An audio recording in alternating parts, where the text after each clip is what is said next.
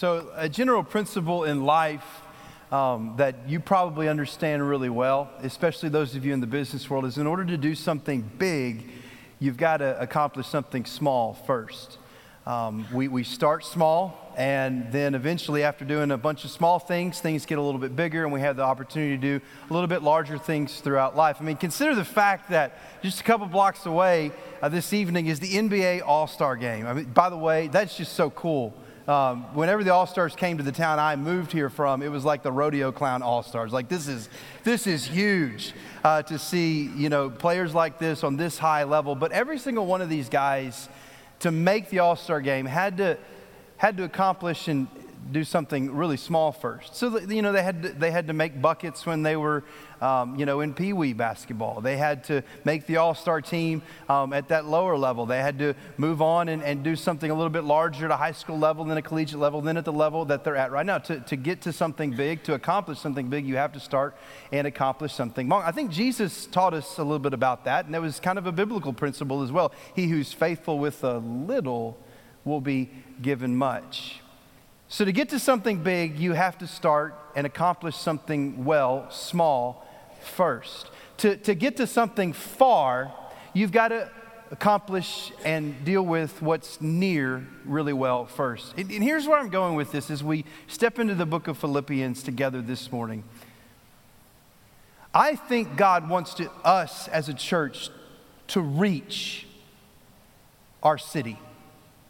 And beyond that, I think God wants us to reach this world for Jesus Christ. I mean, I think that's what the Great Commission is. I think that's what Jesus wants us to do. But in order for us to accomplish something big, such as reaching a city and reaching a world, we've got to start small. If we're going to love this city for Jesus Christ, we have to love that which is closest to us really, really well. I mean, this is, this is the case in, in your own relationships. In, in order to be a really good parent, in order to be a really good dad or mom, in order to love your kids well, you have to love what is closest to you really well. You got to love your spouse well. The best thing that we can do, we can't really love our kids really well unless we love our spouses well. And I think that goes on with, with so many other relationships. And so, in order to love your neighbor, well, you've, got to, you've really got to understand what it looks like to really love the Lord your God with all your heart, soul, and strength and mind. We got we to love near, love small, before we can love big. Just as, like, in order for us to get to something big, we've got to accomplish that which is closest, that which is before us, that which is small. So as we come to the Philippians, written by a guy named the Apostle Paul who loved big, who really reached the world for Jesus Christ, was all over the world, did incredible, mighty things for the Lord. But as he writes these letters, and particularly as he writes the book of Philippians, we see that Paul, not only did he just love the world really well and love the Ross really well and reach them, he also loved those who were closest to him really well the ones that God had put nearest to him. He loved them really well. Every letter that Paul writes, he expresses at the beginning of that letter his relationship and his love for the church that he's writing to. He had a personal relationship, he had a deep relationship, and what we find is that those relationships enabled him, strengthened him, were the base point for him to be able to love the rest of the world, love the lost world so well because he loved them really well. So, really, where I want to bring you to this morning as we dive into the book of Philippians together and begin a new series together this morning is to start at home. So I think before that we're going to be before we're going to be able to reach our city, before we're going to be able to reach our world, before we're going to be, going to be able to love them well, we've got to learn to love our church well. That's where Paul began. And I think that's where we need to begin to love our church well.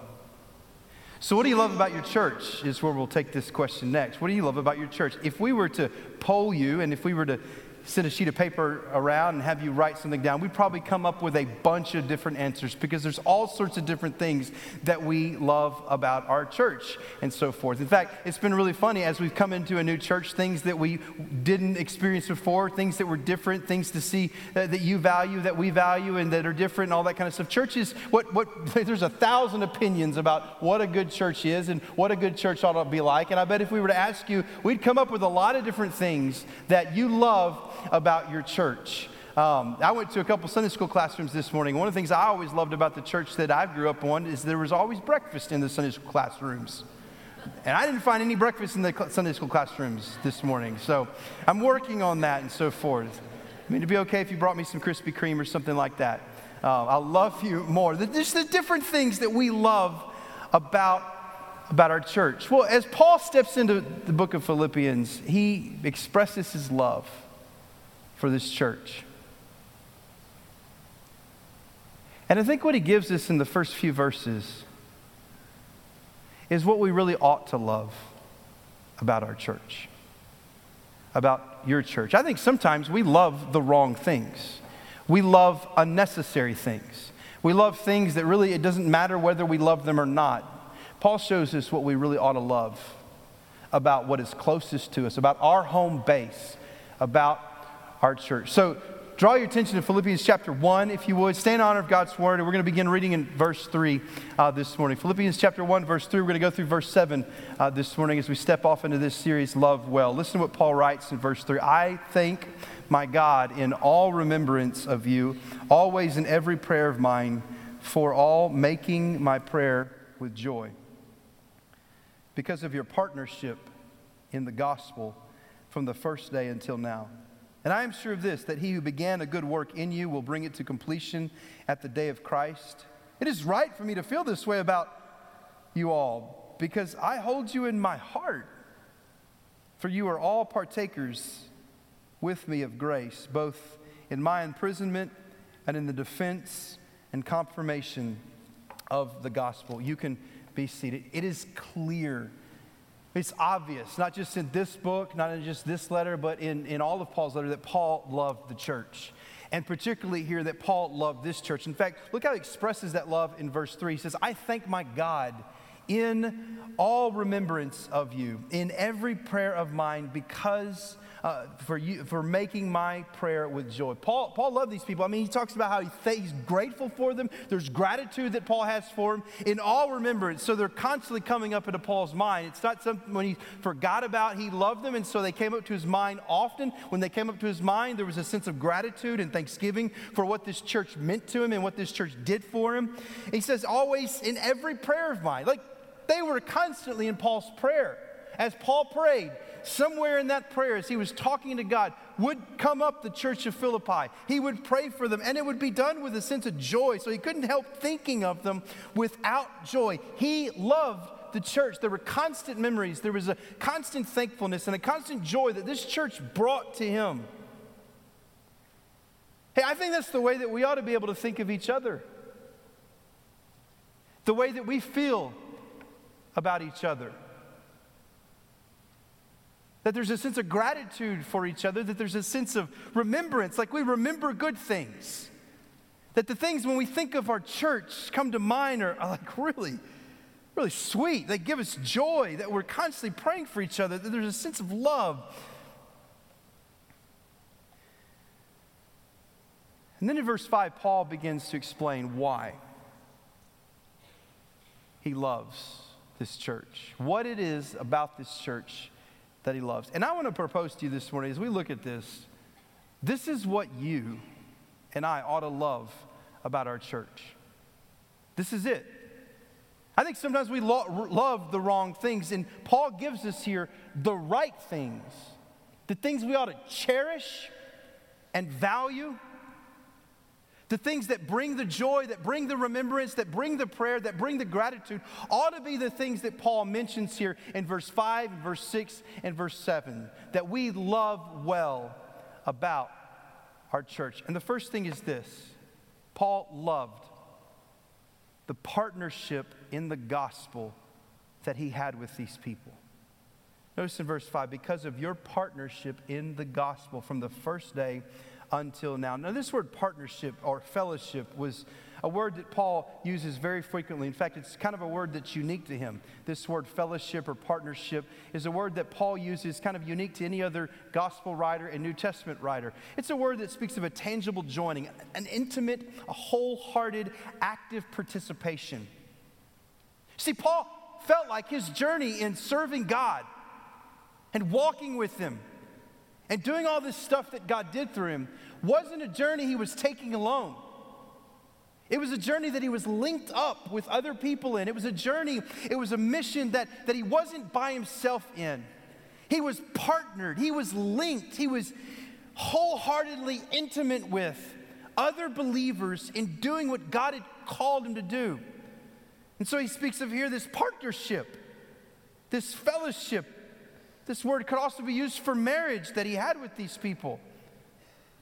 And there was a link, there was a common ground, there was something that pulled them together. What was that? Paul explains it the gospel of Christ. Amen. The partnership in the gospel. Something brought him and this church close together. Something linked them.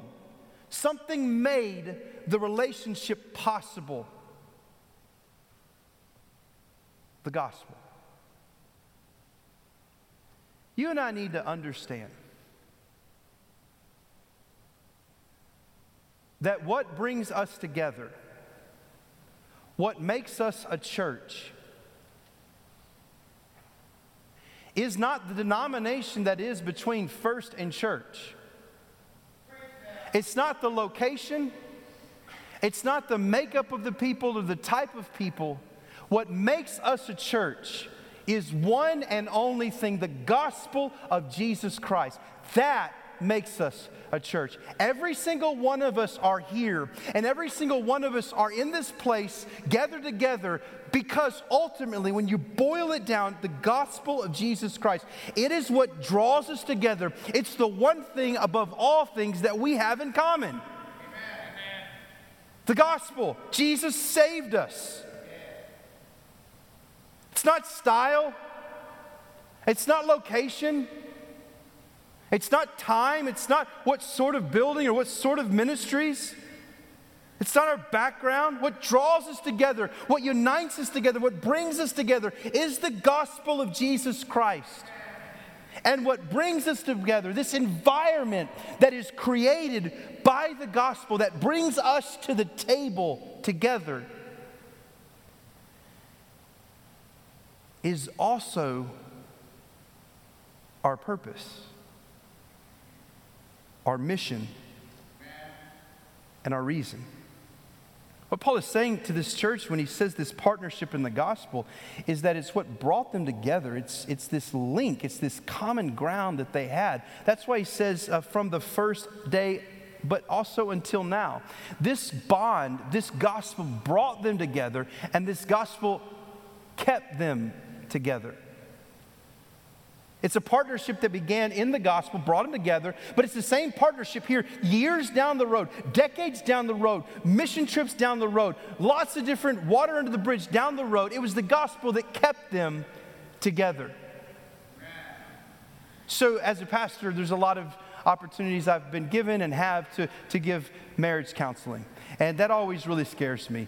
Um, uh, marriage counseling because I mean you've got you got the, the most beautiful, crucial thing, and people coming to you uh, for advice like like fix this. And and i'm not exactly a mechanic and sometimes the problems are, are really really really intense and so forth and so on. But pressing through by the grace of god do that. One of my favorite kinds of counseling that i do for couples is premarital counseling I, am kind of a big proponent. Like, if you can start it right and if you can get off on the right foot, maybe it'll help you down the road. And I won't see you again down the road uh, in, in, counseling if we can get this thing started right. And one of the things that I always tell couples, in fact, this is for free. Those of you that are couples in this room, I'm going to tell you this. This is for free. You can have some counseling from me this morning, all right?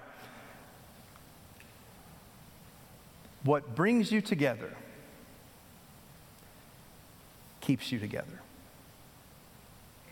What brings you, and I always tell a couple this what brings you to the marriage altar, what brings you into marriage, what, what makes you dumb enough to think that you're going to link your life with this person is what? Love. Love is what brings every couple to an altar to get married.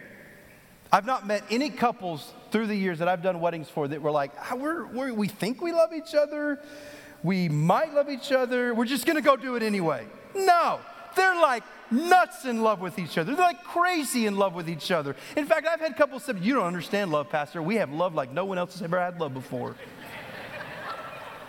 All right.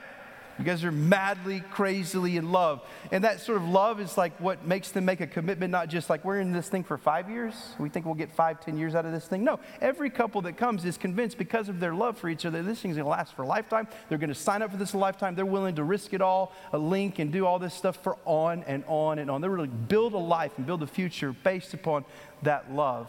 But what a couple needs to understand, and what maybe some of you need to understand, that what keeps a marriage healthy, what keeps a marriage growing, is the same thing that started the marriage love. That through your marriage, if it's going to be successful, if it's going to be lifelong, if it's going to endure the trials of life and the difficulty that come, if it's going to survive teenage years, like your marriage needs the same thing that your marriage started with a growing, real, deep love. And listen, for us as a church, it's no different. What brings us together is the gospel. And what keeps us united, what keeps us together, what keeps us thriving and growing and moving and being and making a difference in this world, making a difference in this city, making a difference around us is the gospel of Jesus Christ. It's what brought us together, but listen, it's also our mission. It's what we're about. When you boil it down, we are a people who are about the very thing that brought us together to get that gospel to people outside. Bottom line, it's not about you and me. It's not about our preferences. It's not about our wants. It's not about our desires. It's about the gospel of Jesus Christ. That's who we are. We are brought together for the gospel. We are about the gospel. We are a gospel people. This is not a club, it's not a restaurant, it's not a school. It is a partnership. We exist to link together, to work together, to live together, to worship together, to do what we do together for the purpose of the gospel, to get the gospel to those that don't have it. Once you didn't have it, you got it by the work of a church in your life, and now you're partnered with it to be part of getting it to someone else. It matters that you are here. It matters that you give. It matters that you sacrifice. It matters that you serve. Because you are part of that partnership. Let me tell you something. If you are looking from your church, what's in it for me?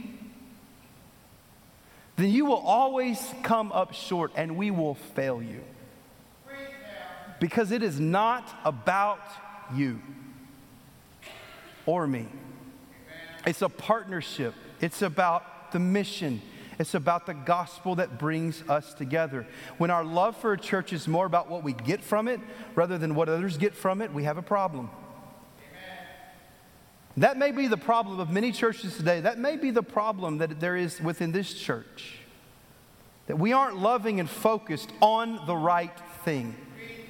Because when a church is purposed, when a church is purposed around preferences, when a church is trying to meet everybody's wants and desires, like we want to make you happy, we want to give something that you would enjoy, that you would like, and when it's about our preferences, guess what happens? The church is split in a thousand different directions because here's the deal we all have different preferences. I don't like the same music you like, I don't like the same temperature you like, I don't like the same food that you like. I don't like the same. Like we're all different. Like we all have different preferences and different backgrounds and different things that we think it ought to be, and I would really like this. Well, when a church gets focuses on the preferences rather than the purpose, we got nothing.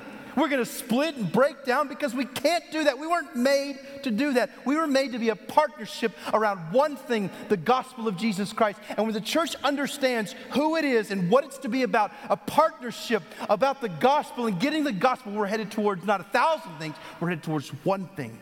Amen. That's what God really uses us. When we focus on getting the gospel to those that God's put us with and put us around. Let's just time out. Like, look at the opportunity we have before us for Charlotte. God's put us in a very unique place, right here.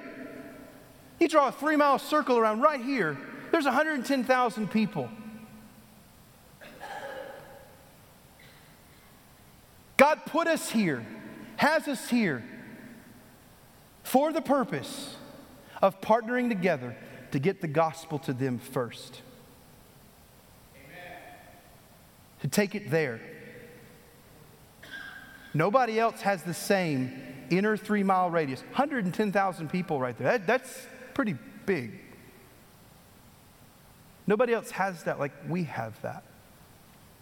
And we exist to partner together to reach that here small thing first before we can ever reach something bigger.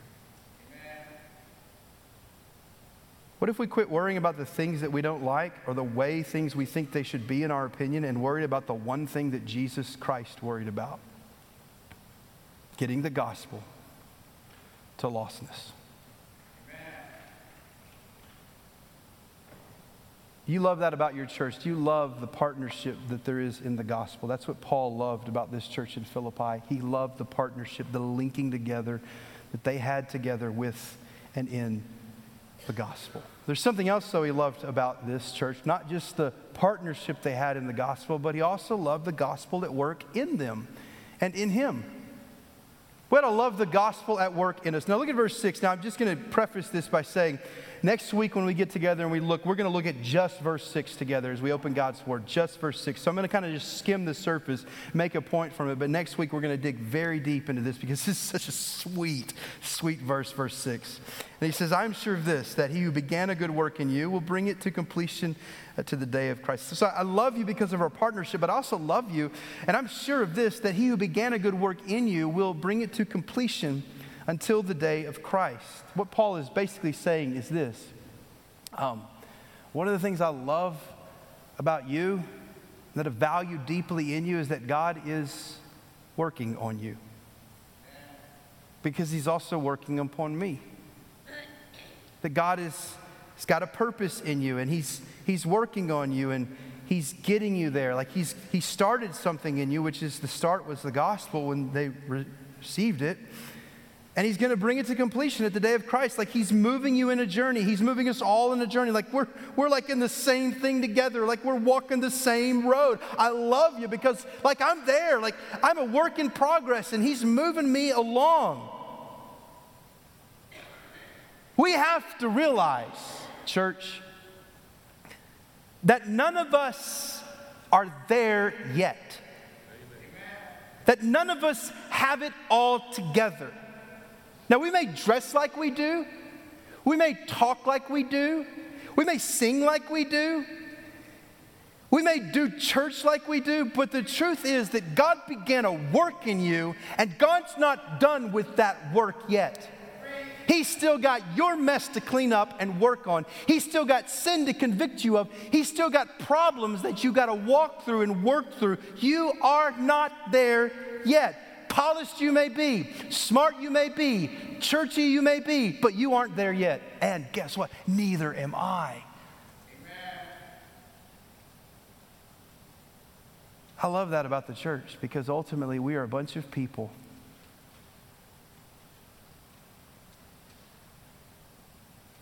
that God is working on and moving us further down the road. Let me just be really, really honest with you about something. I detest, I hate. You want to you wanna make me miserable? Make me go to the gym. I absolutely hate the gym. And you can look at me and say, Yeah, you probably do hate the gym. You know, I can see you don't spend a lot of hours there. And so, one of the reasons I hate the gym is because there's other people that really love the gym and that spend a lot of time at the gym and are really good gymites. I mean, they're like really good people in the gym. And I am so intimidated by those people when you go in. They call it gym intimidation, okay? So, like, I, I mean, it just, lifting weights and working out was just kind of something I was made to do. I didn't necessarily want to do in life. And so when I go, I have no clue what I'm doing. Like, I don't know how you're supposed to push things up and down. I seriously, I have gotten on machines before backwards and thought I was doing it right. And you've got all these people in the gym, like they're ripped, like they are cut, like they obviously spend a lot of time in here and they're really, really good at it. And I, like, I'm so embarrassed to be around a person like that because I obviously don't. And I'm, I'm just feeling judged the whole time I'm there, like he's doing it wrong. Look at this wuss. Look at this fat guy. If He would just get in here more and do this more. And I'm like, yeah, you're right. But then, ah, it's just so embarrassing and frustrating and humiliating and all that kind of stuff. I don't want to do things wrong. I don't want to trip over things. I don't want to get in people's way and so forth. I mean, like, I'm not like, so when I've been, you see some people like, they're like grunting and grunting and grunting when they do it, and then they just drop the iron. Like, I've never done that. Because I'm afraid if I did, everybody would laugh. Like, you dropped five pounds on the ground, dude. Gym intimidation terrifies me. That's why I'm a member of Planet Fitness. Like it's against the rules there. Know, I think that um, I think that we may have developed in the church today. Have we developed some church intimidation?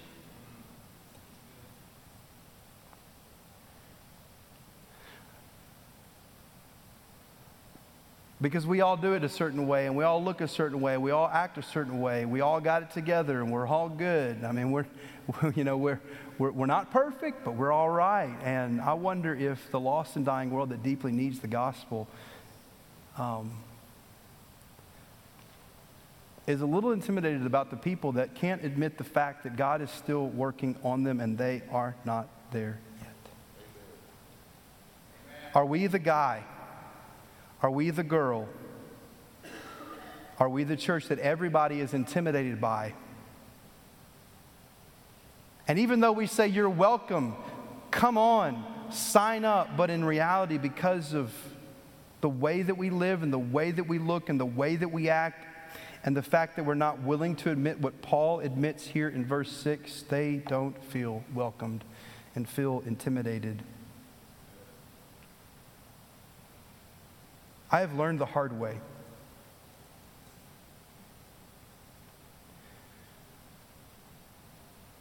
I've learned the hard way of the failure of acting like you got it all together. In my life of trying to be the pastor that everyone would admire, that everyone would follow, I've learned the hard way that that I don't. And I am not afraid to say anymore. I don't have it all together. That God is not done with me. And if that makes you feel uncomfortable, then well, maybe one of us isn't in the right place. He's still got some major work to do on me. In fact, to be honest with you, if you put a picture of Jesus Christ and a picture of Robert Welch together, you are going to find some major differences. And you're probably going to find more different at this stage of my life than alike. But here's the great thing that Jesus Christ is working on me. Like he's purposed to make me more like him. And I'm submissive and willing as much as possible, and yet resistant as sometimes to let him do that. Let him do that. And I just want to be honest with you. Like I'm not there. Like I'm not perfect, and I don't have it all together. But I'm going to be honest as your pastor and say, neither do you. You and I need the gospel. And that's what I love about us That's what you ought to love about the place. That, like we're all in this boat together. We're all walking through it, and Jesus is all working on us together. I, uh, Paul loved that about Philippi. That he, that they weren't there. He wasn't there. God's working. God's getting them there. He loved the partnership. He loved the fact that they were all being worked on by the gospel. And the last thing I want you to see this morning is, is not just that, is that, is that Paul loved the grace that they all had. What do you love about your church? You ought to love the partnership of the gospel. You ought to love the gospel at work in all of us, and you also ought to love the grace that we all get. verse 7. It is right. It's right for me to feel this way. It's right for me to love you. It's right for me to think about you. It's like for me to want to be with you. It's right that I love you as a church. It's right for me to feel this way because I hold you in my heart. Like, look at the intimacy there. Like, you're in my heart. Like, we're close. Why? For you are all partakers with me of grace.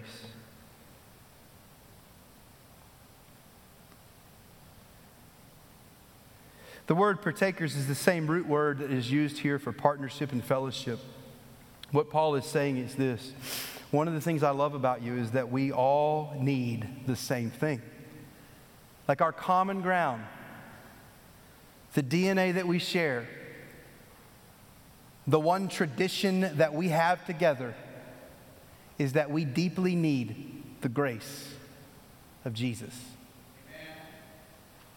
We all eat the same thing in that. We're on the same boat, the boat of grace. Every single one of us are sinking in an ocean of sin. But God, by His love, sent a boat named Jesus Christ, and by the power of the Holy Spirit, He ripped you out of that ocean. He put you in that boat, and that's all you got right now, buddy. That boat's saving you. Jesus Christ is saving you from the sinking ocean of sin. And Paul's like, I'm in that boat and you're in that boat. Like, we're all in need of grace. And Paul was living it deep. I mean, he understood his deep need for grace. Paul's in a wreck right now in life. He's in a difficult spot in life. He says, both in my imprisonment and in the defense and confirmation of the gospel. Paul had been sitting in prison for years at this point, stalled in life, not able to accomplish and do what he felt like God was calling to do. And while he was there in prison, while he was there in that miserable place, he realized the deep need of God's grace in his life, that God's grace was sufficient for even a moment like that. And Paul is up against the wall. He's having to give defense of the gospel and trying to confirm and prove the gospel in people's life. And he says, Man, I can't do this on my own. I realize I need the grace of God in my life. And what I love about the church and what I love about Philippi and what I love about you, First Baptist, is that you're in the same boat as me. Like you need the gospel as well. Because God's got a purpose in your life and things He wants to do through you. And without the grace of Jesus Christ in you, you're not going to get there. And so we're in this boat together. It's all we got. I love the fact that we're in it together because we all need it deeply.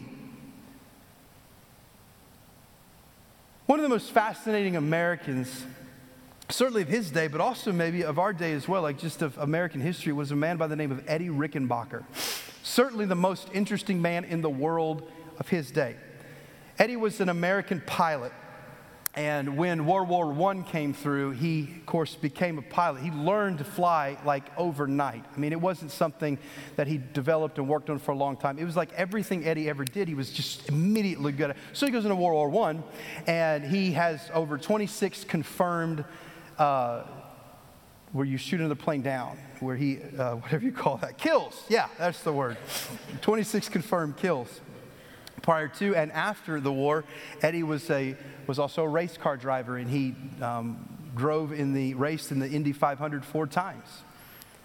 Um, after World War I, he became a businessman and he founded Eastern Airlines. He also survived two plane crashes. But one of the most unique things about his life, and really the thing that put him on the map, is that one of those plane crashes that he survived caused him to be stranded at sea during the war for 24 days. In World War I, he and his crew were flying from Hawaii to an air base in the South uh, Pacific when their plane crashed into the ocean. Eight crew members were left and survived 24 days in the ocean in three life rafts and a handful of chocolate bars and oranges.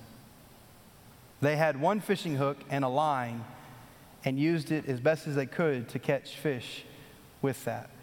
These men were starving, these men were thirsting, and they were, they were at their wits' end. Now, Eddie was certainly the most impressive of them all. But in that boat, all eight of them were just desperate men trying to survive. He tells an interesting story. Uh, they were starving. They had already eaten their oranges and their chocolate, and they were not very good at catching the fish. And when they were just they were sitting there on the boat, just stalled out, you know, just halfway dazed. And a seagull landed on his head, and he just let it sit there for a while, slowly moved his hand up and caught it. What did he do with it? What do you think he did with it? You're on a boat for 24 days.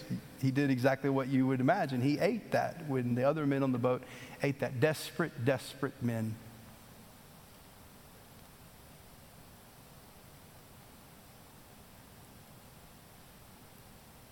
But they lived.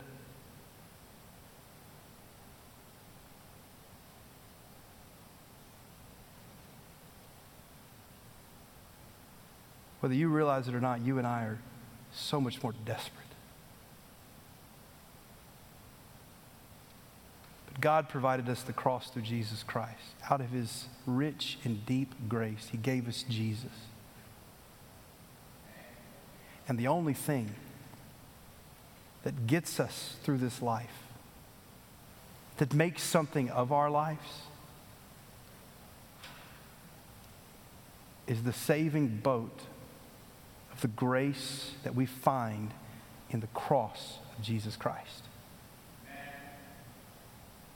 And I need it, and you need it. And that's what we ought to love about each other. Is that we found it. Is that he provided it. And that we can give it to others, this partnership in the gospel, this love of the gospel at work in us, and the love for the grace that we all get to share in Jesus Christ. You know what you don't find on this list that Paul lists here of what he loves about this church? You know what he doesn't say? I love this church. I love my church because they always do it my way that they meet all my preferences, that the music is the way I like it, that the message is the way I like it, that the programs that they have are the way I like it, that the temperature sure is set just right, and the fellowships, and he, he doesn't say anything like that. He doesn't say, I love this because everybody's kind to me and treats me just the way I like to be treated. Doesn't say that. He doesn't say, I love it because this church, you, Philippi, you have never hurt my feelings. Like you've always been so perfect to me, and I've never had a bad experience with you. No, he doesn't say that. What does he say? I love you because I love the mission that we have together. I love the way that God is working in all of us, and I love the grace that we share together. This is what brings us together the gospel of Jesus Christ. And loving the gospel of Jesus Christ in us and loving the purpose that He has from us, that's what it means to love well. The best love that you can have for your church. If you want to love your church well, love the fact that we're a partnership. Love the fact that every single one of us God is working on, and love the fact we all need the grace of God. Maybe the reason that you're not getting refreshed by your church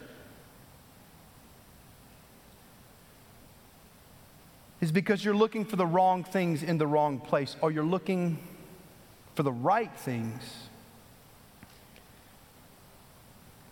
for the wrong reasons.